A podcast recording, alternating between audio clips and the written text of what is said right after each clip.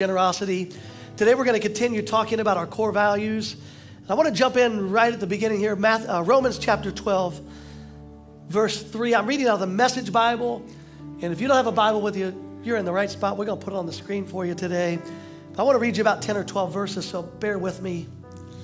This is Paul preaching and writing to the church at Rome, which he's never visited. He's given them a lesson on faith and what it means to have faith in God and receive grace. If, if you've not read the book of Romans, let me, let me encourage you if you're new to faith, a lot of people would say start in the book of John.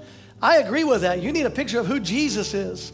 And then I would say go from the book of John right over to Romans to find out that you've been saved by faith through God's grace. It's a gift.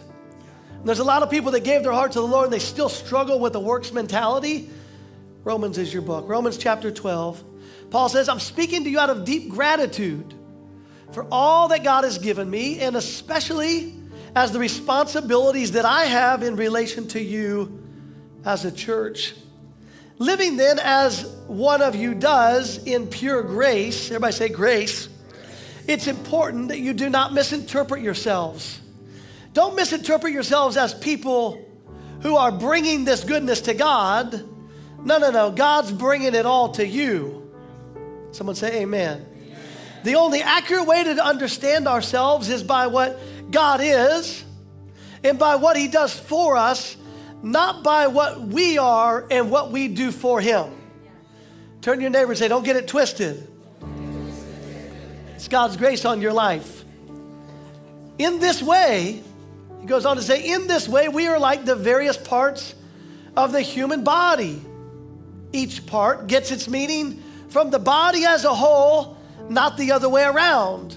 The body we're talking about today, it's Christ's body, his chosen people. You could say it this way the local church.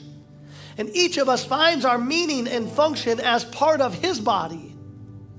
I like this part. But as a chopped off finger or a cut off toe, you wouldn't amount to much, would you? So, since we find ourselves fashioned into these excellently formed and marvelously functioning parts, in Christ's body, let's just go ahead and be what we were made to be. Without envy, without pride. Stop comparing yourselves with each other or trying to be something you aren't. Turn to your neighbor and say, He's talking to you.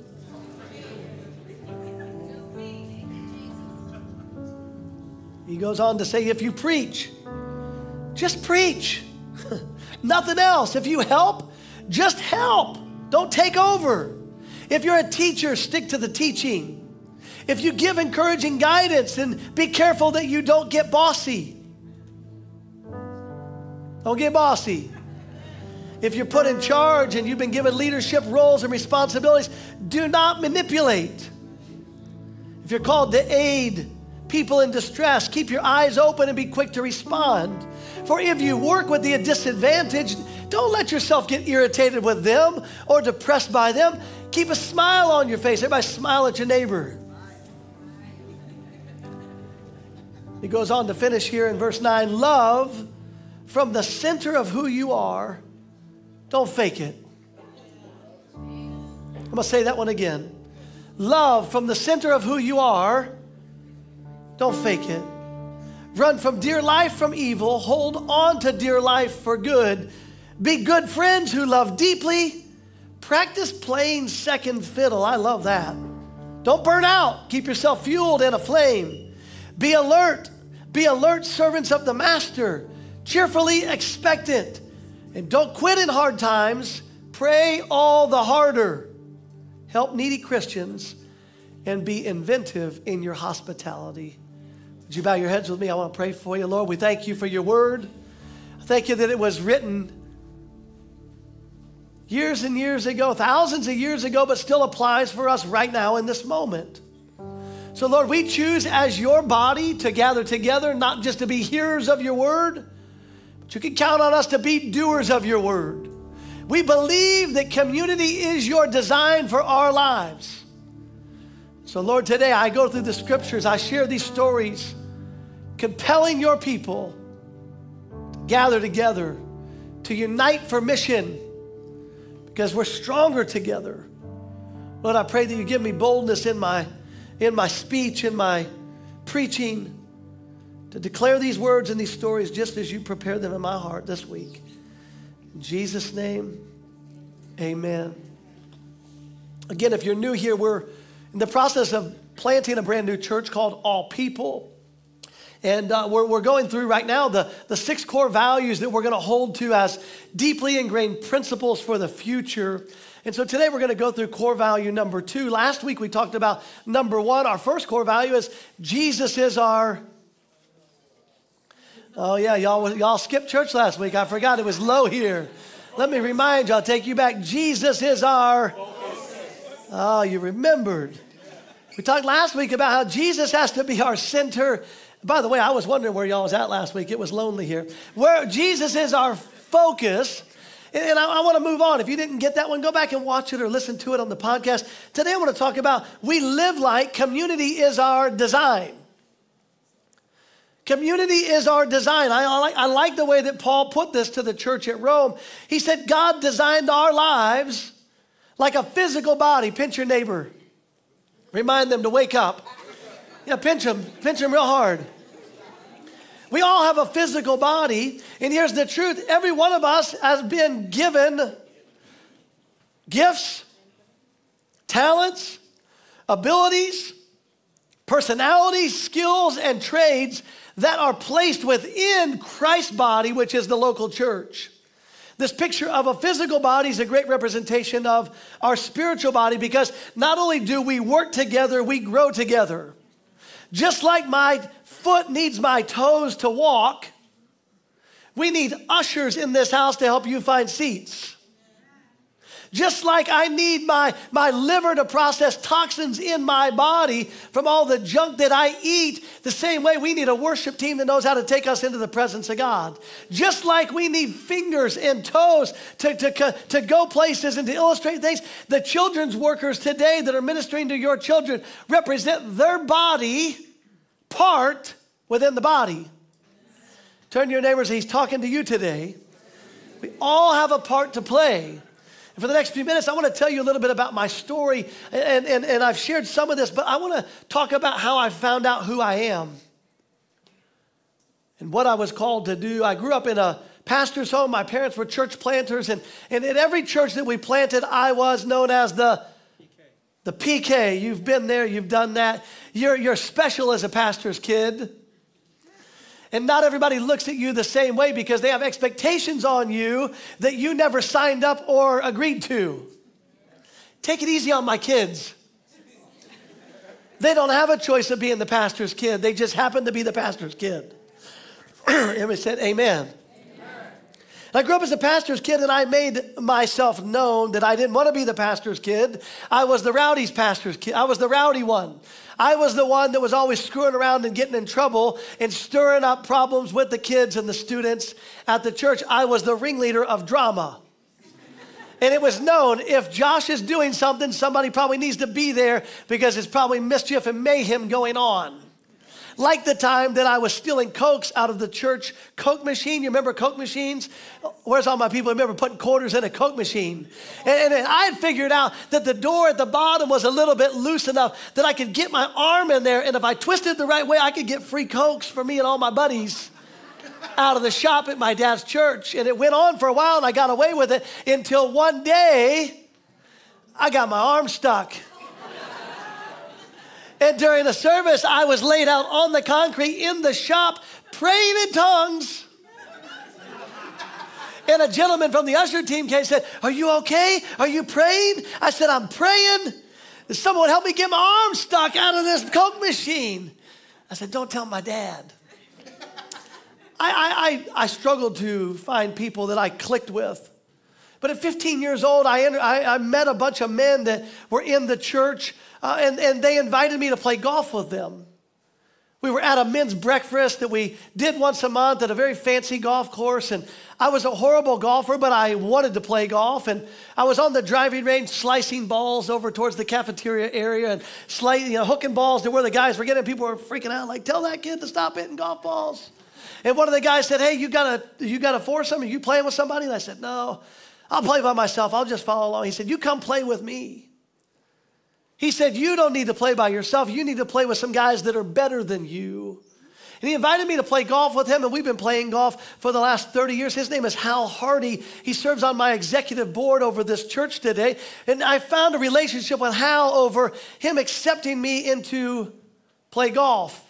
A few years later, some guys were going on a ski trip and they said, You want to go skiing? And I said, I've never been skiing. And they said, Well, we're not skiers, we're snowboarders. And I said, That sounds awesome.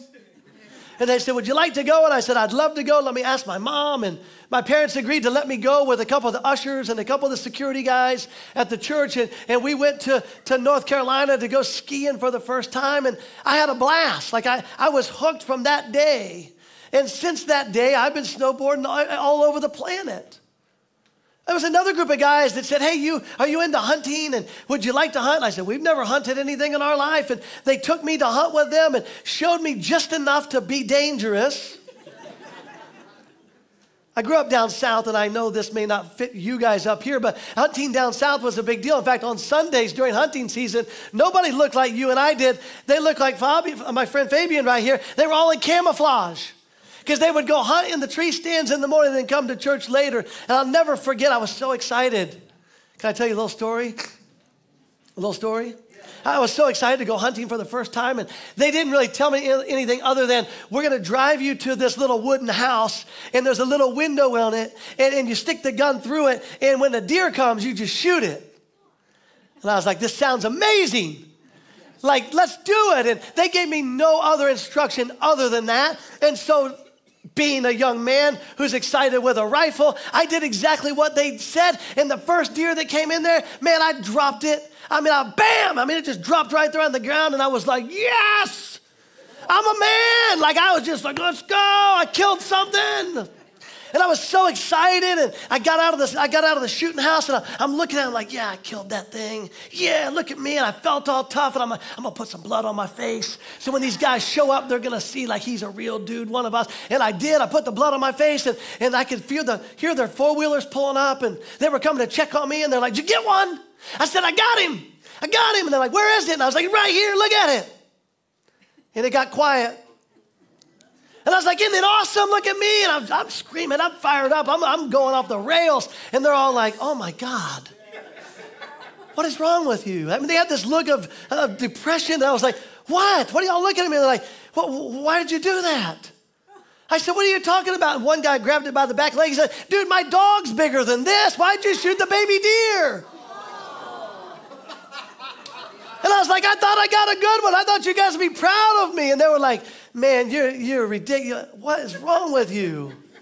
But I got to tell you, that deer tasted delicious that night. It was amazing. Don't write me any letters if you're against hunting. Please save it. I, I don't need it. I, I, the, the moral of the story is people accepted me and brought me into their circles. I, I, met a group of guys that were traveling around the world and doing missions work, and I started traveling with them. And then I met a group of guys in California that were surfing, and, and all these guys began to help me discover who I was based on common interests. Common interest brought us together, and as I shared common interest, I realized the value in the relationships that I had with these men. Many of them much older than me, many of them grew up differently than me, many of them going a different route than I was. But in the moment, I realized, man, I've got some great people around me, and I've got a lot of questions. Maybe they have the answers. And I began to spend more and more time with groups of men in the church as I grew up, knowing, man, there was value in those relationships. And as I realized there was value in the relationships, I felt safer. I felt more comfortable to be me and not pretend to be who they wanted me to be.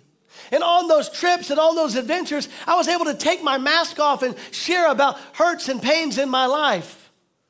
And these men cheered me on and pushed me to know God at a greater level. Through those relationships, I began to share about my aspirations and dreams, things that I thought maybe I would do, but I didn't know how I would do it. And they all championed me and were encouraging me. They were pushing me towards my destiny. To this day, I still attend two groups right now. I have a men's group of pastors that I meet with every month that, that I attend. I have another group that I oversee. And in just a few weeks, I'm launching another small group right here at the church for dads to teach our boys what manhood is. I believe in the power of community. And I can say this to you as your pastor I am who I am today because of the communities that I had a part of along my journey. Community is God's design. Community is His purpose. I realized looking back now at 47 years old, almost 48 years old, that my life was no accident. That I needed groups of community all along my path to help me get to the next step and to the next assignment. And as I was taking those steps, guess what? My destiny was being unlocked. And I was finding out for the first time who I was and what my part was in his body, God's local church. And I believe this is what biblical community should look like progress. Every one of us at a different place on our journey. Every one of us in a different season of life. But no matter where you are, if you just gave your heart to the Lord last week, guess what? There's a community of believers ready to come alongside of you and help you take the next step. And some of us that have been walking with the Lord for decades and decades, and we think, I don't need community. You still need community. You still need relationships because you still have something to offer. And maybe it's not that you're joining the group because you want to receive something as much as it is you feel impressed. I have something to give. I've walked this out. And somebody needs what I have to offer. Community is God's design. I'll say it to you very clearly. I believe I'm in Boston today pastoring this church because of the relationships that have made community available to me. People places and processes that were put together to get me out of one place and into the next place. I know the community brought me to this moment. I want to give you a few little points about community that I think are important today. Whether you have community or whether you don't, just reminders, and they're, they're from my journey. And the first one is this you need community so you have somebody to look to who will show you what it looks like to follow Jesus. We all need somebody in our life that shows us what it means to follow Christ. For some of you, again, you just gave your heart to the Lord. And I want to say, I'm proud of you. Welcome to the family. But now it's time to get a part of a community so someone 10 steps ahead of you can say, hey, let me show you what this means to walk your faith out. I needed men in my life as a young man who modeled before me what it, the importance of reading the Bible and why it wasn't just another book, but it's the book of truth. I needed other men in my life to, to see them giving of their resources, of their time and their talent to the local church. And they would invite me and say, Hey, we're doing a cleanup day. We're going to do a, a, a, rehab day on the youth room. We're going to be painting and taking out trash. You should come. And I'm like, I don't know how to do any of that. And guess what? The, the place that I learned to paint was in a church at 15. And Stephanie would tell you for a season in California, I had a very successful painting business. I would have never had the painting business in my 30s that provided for my family had I not had community at 15 painting walls in the church. We need people that show us how to walk things out ahead of us. I needed people in my life that knew the Bible and studied scripture more than I did who could explain it to me. I needed people to be role models in my life. I needed people with more discipline. I needed people who would show me what a journey with Christ looked like. Truth is, is we all need examples in our lives, no matter how old you are. We all need friends. We all need coaches. We all need leaders. We all need family members to learn from so we can become more like Jesus. I want to say this to you. You cannot find out how to live like Jesus by yourself. You can find out about Jesus and you can find out about who he was and how he's done it. But until you find somebody that's done it the way he's asked them to do it and sets the role model for you, you might get stuck along the way. And you might learn a little bit about Jesus, but there will come a crossroads where you're like, I don't understand what he said about this scripture. I don't understand about this story. I don't understand the parable in this segment of his life. And we need people that will walk with us to help us become more like Jesus. Us religious people would call that discipleship. And by the way, that word isn't in the book anywhere. He just says, hey, drop what you're doing and come follow me. You look busy. Quit your job and come follow me. Well, why would they go follow him? Because he was an obvious example to them. They saw him doing miracles, they saw him having boldness, they saw him living out what they read in the scriptures as little guys in children's church. And they said, Man, now we have an example, and yet they didn't even know he was the Messiah.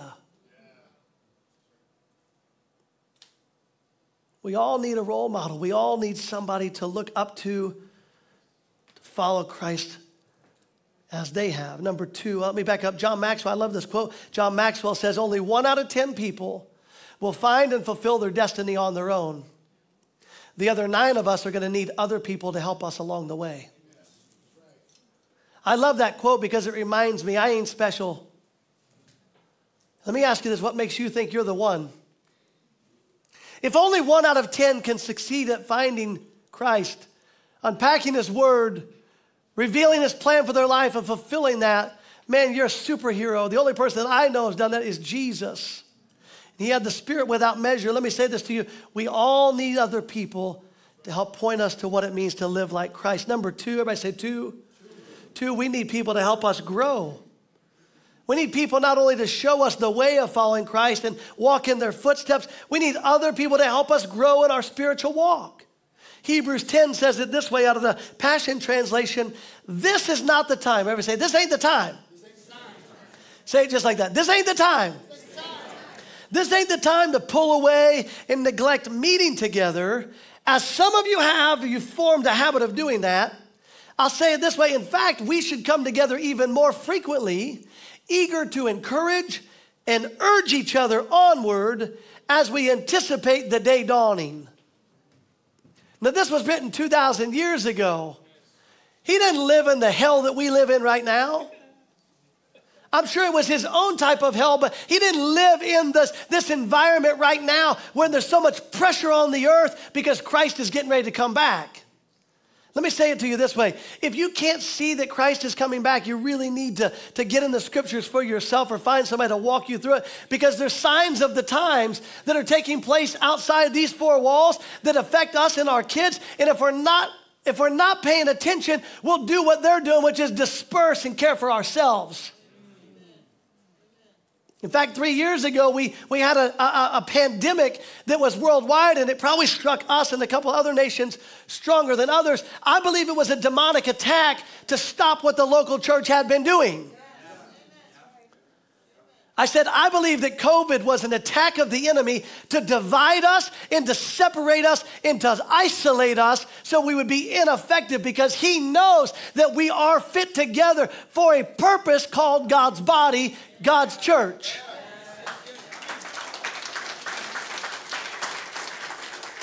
So I don't care what your political views on how we should have handled it. It came from the enemy. All things that come from God are good. They bring us together. All good things come from the Father of light. That's what the scripture says. So anything that would try to divert us and separate us, you can say it this way it's an attack and a plot of the enemy because he's upset with what's happening with the capital church as a whole. So Paul's saying, as Jesus is coming back and you see these signs and these times, be aware you should gather together even more frequently.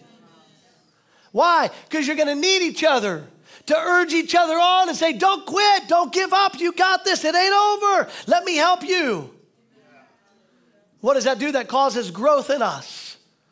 Each one of our body parts crammed into these vessels. Literally, our intestines could go around the world multiple times. There's so much crammed in here. Why? Because it all works like tongue and groove. It's all fit together for a purpose. Guess what? All covered in blood. Same with the body of Christ. You belong within the body, covered in the blood of Christ, working together, fitly joined for a purpose. And as we do, we grow together. We grow together. You know, your body parts need each other to grow, right? You're, you're, you know, you can't gain weight without your teeth.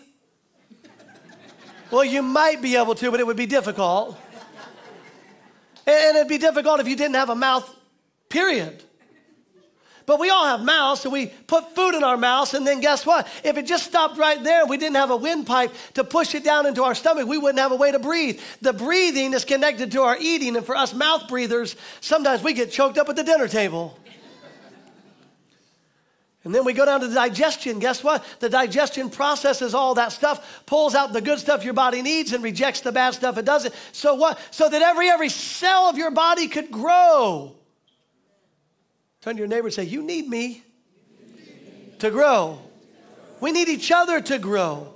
We need people to encourage us, to push us, to urge us in a growing relationship with God our Father.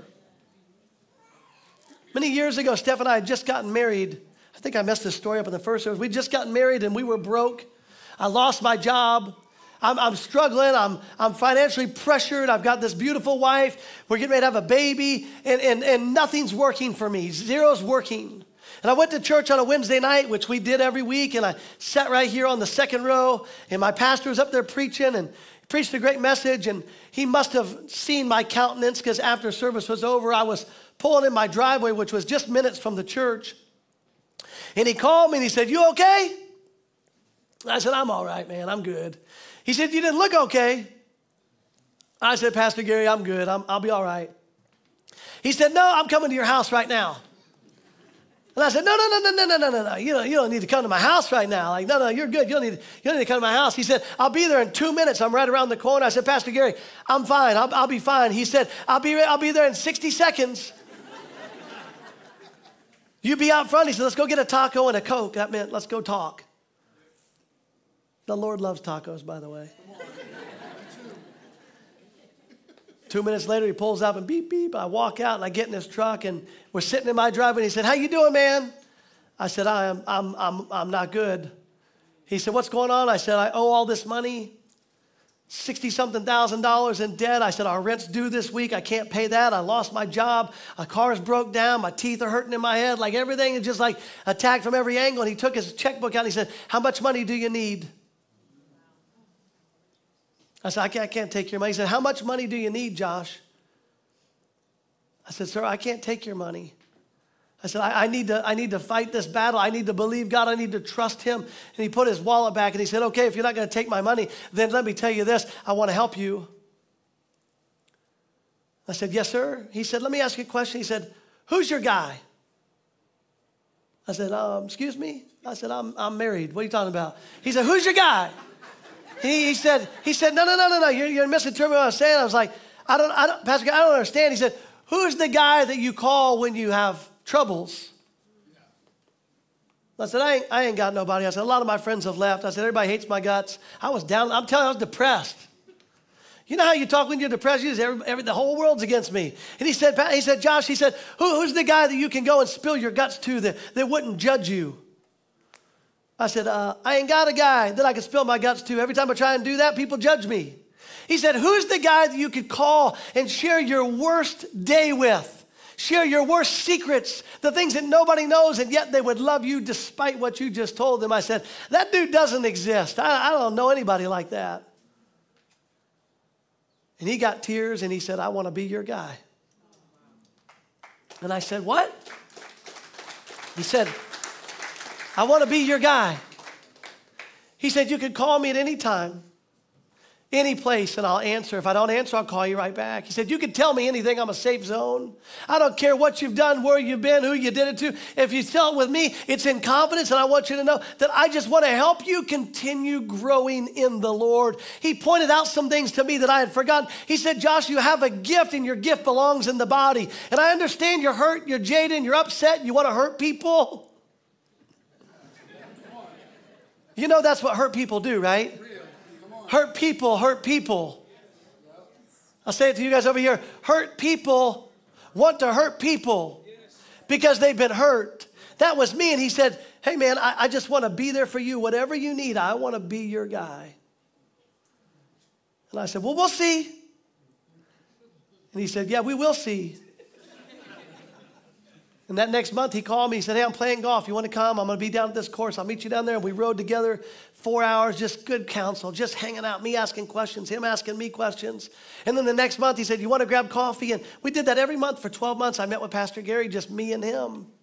And then Steph and I got engaged, and she moved into their house for a year, lived with them, and she was getting coaching and mentoring from, from his wife, Ann. And, and, and we switched it from me meeting with Gary once a month to the two of us meeting with Gary and Ann every month. And we'd have dinner and have coffee and hang out. And all they were doing was providing encouragement and pushing us forward and helping us to make sure that we continued to, to grow, to grow into the gift, to grow into the calling, to grow into the purpose. And they married us in 12 years, late, uh, 12, 12 years ago, they married us under a tree in San Diego, a little tiny ceremony, and we stayed at that church for one more year, and they became like family to us when we didn't have anybody. They provided community for us when we didn't really want community. And I'll tell you this I'm standing here today as your pastor, healthy and whole and right in my mind, because someone went out of their way to help me grow in my faith and not quit and not to give up and to see the best and not the worst and to reject the past and make sure I don't become that person to somebody else. We all need community, we all need people to help us grow. But how do we do that? We got to get together. We got to hang out. This old, this old idea, it sounds cliche now, breaking bread together. You ever heard that phrase? We should break some bread together. You know that dude reads the King James Bible. And you know he grew up in Sunday school because nobody talks like that. I just like to say it like this Hey man, you like ribs? I like ribs. I'll meet you at the rib shack. We should, we should throw down. I can take two racks myself, like breaking bread. Come on, let's, let's talk about, let's, let's, let's, let's carve a brisket, man. Let's do something real men do. But here's the thing you can't carve a brisket by yourself. Bread doesn't taste as good by yourself. Having a cup of coffee by yourself. I hate playing golf by myself. All these things that we do by ourselves because we reject community because we think we're growing up enough. Most people reject community because they think they don't need it, they're too good for it. That's called pride. And pride leads to destruction, which means your life comes to a screeching halt. I want to say this to you find community before destruction knocks on your door, and you'll survive. Listen to this, and I want to say this to you very boldly. Isolation, it breeds deceitfulness. For it's easy to fool ourselves into thinking that we're mature if there's nobody there challenging us. See, real maturity shows up in relationships. I thought I was a great deer hunter. First time out, I got one. There's guys in that group that hunted for years. They ain't shot nothing. Yeah, because they just weren't shooting baby deer, dummy. I grew in that moment, like, wait a second, there's a whole classing system to what deer we do shoot and why we shoot them and all that. I, I didn't realize that, that whitewater rafting had all these different rapids and seasons of rapids. First day I got in the raft, I went on a class five, but guess what? I went in with a professional guide. I got to skip one, two, three, and four because I was in community with someone who does this in their sleep. Community provides advantages for you to grow leaps and bounds beyond other people who choose to start at level one on their own. And I'm a self made man, I'll just do it by myself. You can do it by yourself, but it's gonna take you 10 times as long. And guess what? You're missing out on the benefit of doing it with somebody else. Everybody say, friends to grow with. So let me ask you right here as we get ready to close who's, who's your guy? Who's your guy? Ladies, who's the lady you can call and say whatever? And they won't judge you, they'll come alongside of you and grow. I want to say it. If you don't have it, they're probably in this room. You just haven't met them yet. Stick around long enough to allow God to create community that'll help you grow. Number three, and my final point today is we all need healing.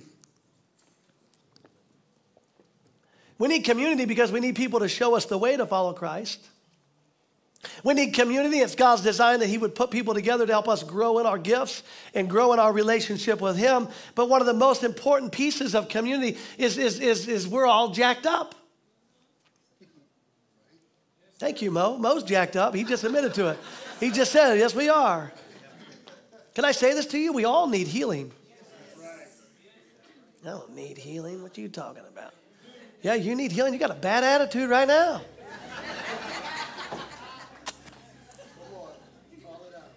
We're all human for now. Which means every one of us have had people hurt us abuse us, talk down to us, leave us, wound us with their words and with their actions, abandon us when we needed them the most. Pinch yourself, you're human. We all need people to help us walk through the healing process of our past.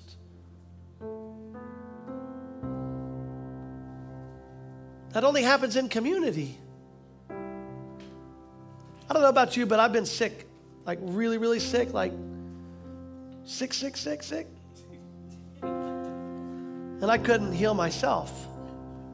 I needed doctors and nurses and specialists to come in and say, We know where the sickness is and we have a plan for your health care.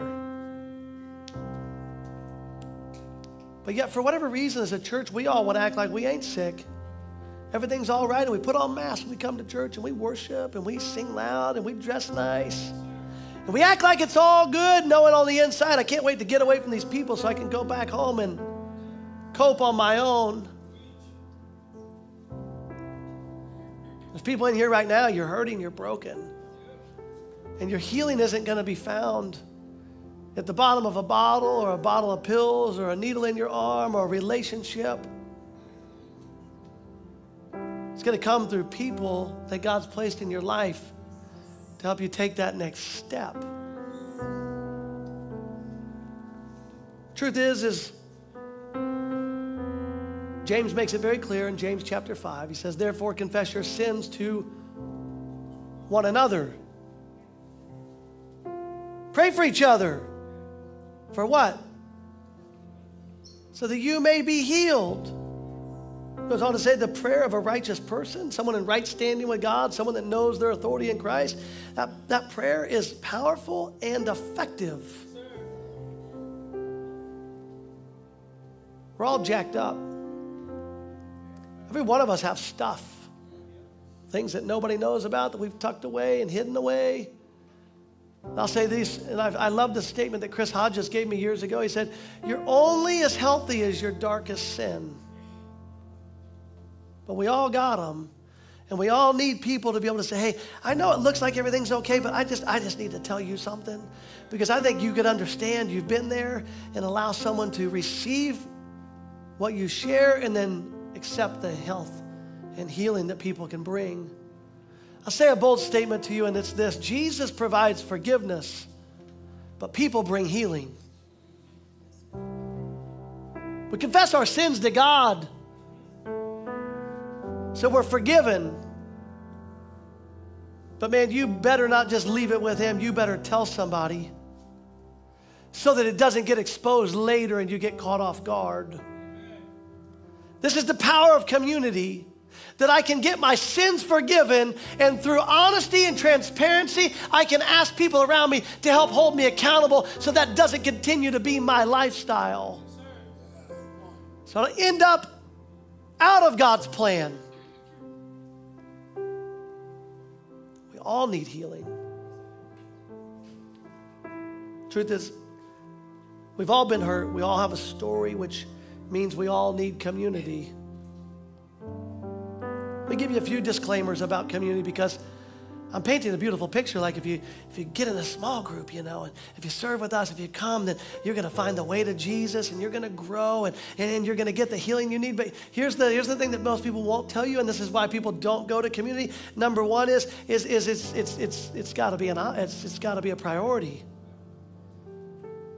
I don't have time for a small group. I don't have time to serve. I, I barely have time to come to church every once in a while. Can I just tell you, you're too busy. You're going to end up in a ditch by yourself. You're going to end up in misery by yourself. You need people around you.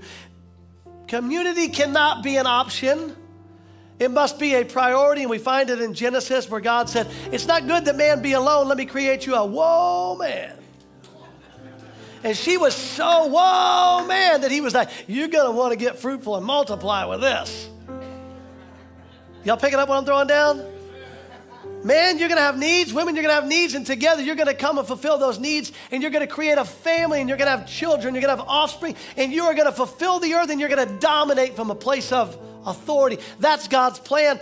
Was his plan then? It's still his plan now. We need community, but it can't be an option, it has to be a priority. Here's the other thing this is a reason most people don't want to be in communities because they've been hurt and they got challenged and it was conflict. You just don't like conflict. Well, guess what? Grow up. Conflicts all around us. It's called adulting. in fact, you and I have been given the tool that other people don't have outside how to resolve conflict. It's called love. And we're going to talk about that in a few weeks that love is our lens. As Christians, we put on the lens of the gospel, and I see people through love, not hate. Love for them, not what they did to me. Love gives us the ability to resolve conflict. Here's another one is, is, is, is, is I, I, I don't need community because I'm all set. I, I, everything's good in my life. Yeah, you're selfish. Because guess what? Even though you're all set, there's somebody that needs your gift and your encouragement and their love, your love in their life. Community is not just about taking. Oh, he wants me to go to a small group. He wants to give my offering. He wants me to get on a team. No, I'm giving you an opportunity to be the standout, amazing creation that God's made you and serve alongside of people on a team. I'm allowing you to step up and be a gift and start a group that helps somebody else get the healing they don't even know how to get. Community isn't built on convenience, it's built on conviction. You find out where people's convictions are by looking at their calendar for a season of my life, I had a conviction to play golf every day that I could. I was single, I had money, I had a great job, I was fine, I had the time in my schedule. It was a conviction. If I'm not at my house, I'll be at the golf course. But when I got married, I had a conviction that this relationship was more important than those metal sticks and that white ball. And I made a conviction to my wife and a commitment that when we get married, I'll put the golf away for a season. And I put the golf away. And that first year of marriage, I played golf one time. I wanted her to know you're more important than the golf course with my buddies.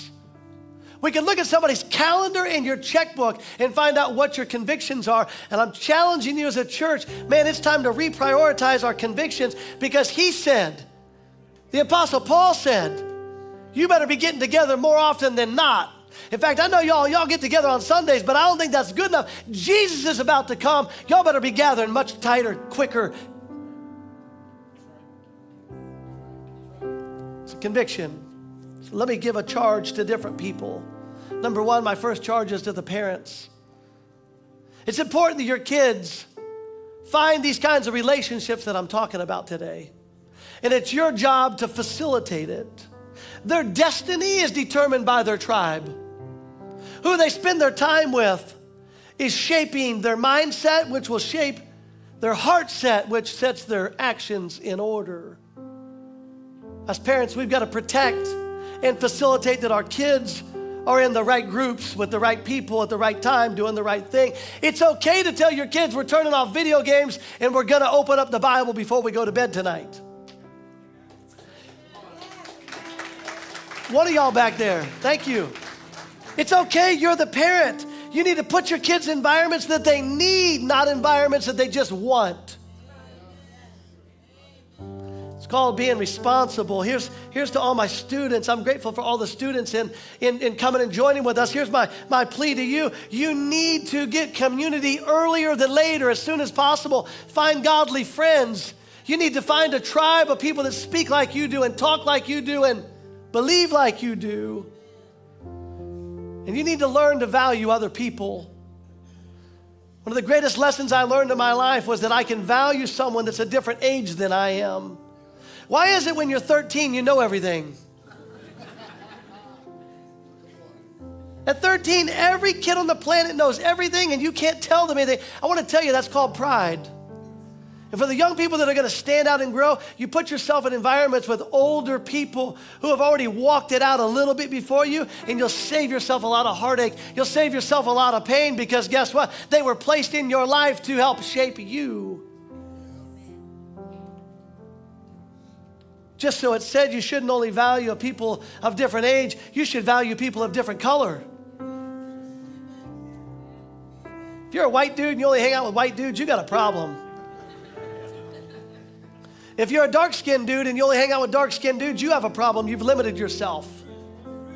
If you're a red skinned Native American and you only hang out with red skinned Native Americans, you have a problem. God's body is way more diverse than that. And there's so much to learn from people that grew up different than you, who were raised different than you.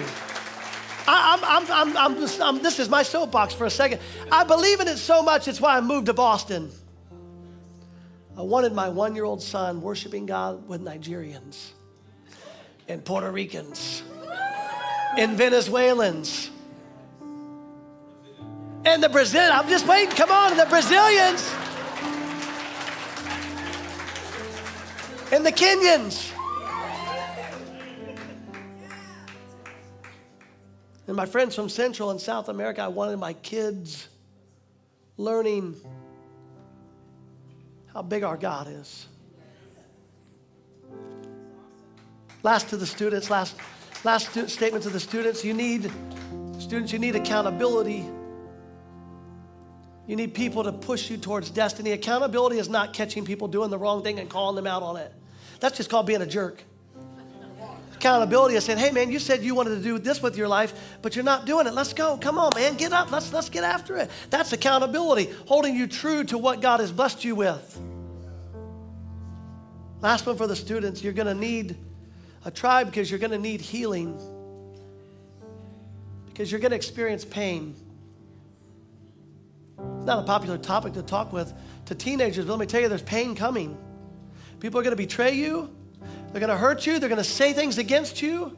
People, it's going to seem like they use their whole life mission to shut you down and make you feel insignificant. And I want to tell you, it's coming.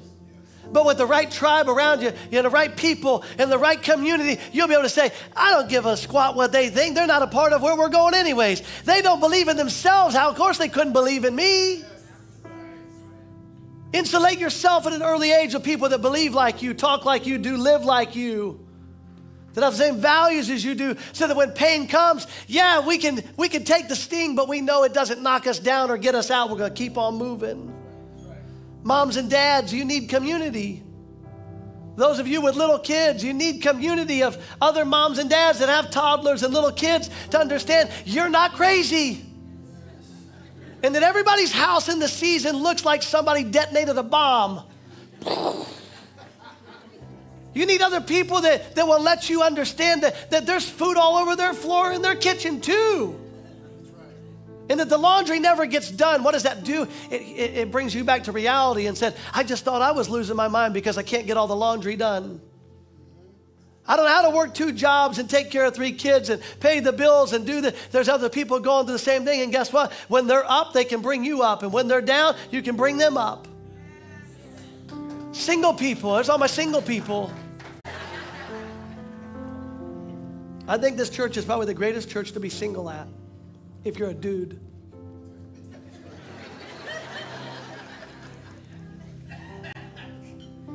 Because statistically, our singles at this church, there's three girls for every guy. So if you're a single dude, don't come and ask me to pray for a spouse. Go get in a small group, serve on a team. She might be waiting for you. Singles, listen to this. You need a tribe. You need a tribe. You need a community. Don't do life single alone because you should be having the most fun you've ever had in your entire life right now. Some of you are so bent on academics and careers, you're missing out on the. I don't have to go to bed anytime that my parents tell me to. I'm an adult. I make my own money so I can come and go as I want. I want to say this to all the single people stop grinding it out, man. Go live it out. Go walk it out. Have some fun. Get some people around you. Take a trip. Go explore the world with your friends. And kids show up. And guess what? Going to Hawaii on the weekend with your girls. That used to be fun. We used to go in the city and go dancing. We used to do those things. We used to have fun. I can't go anywhere now. Who's going to take care of these babies? I want to tell you go live your life. Stop waiting on life to show up. Make life happen for yourself. Live the adventure that you've been created to live. So, I went over my time because I had to step on everybody's toes for a second. Where does community start here? This is the question I get a lot.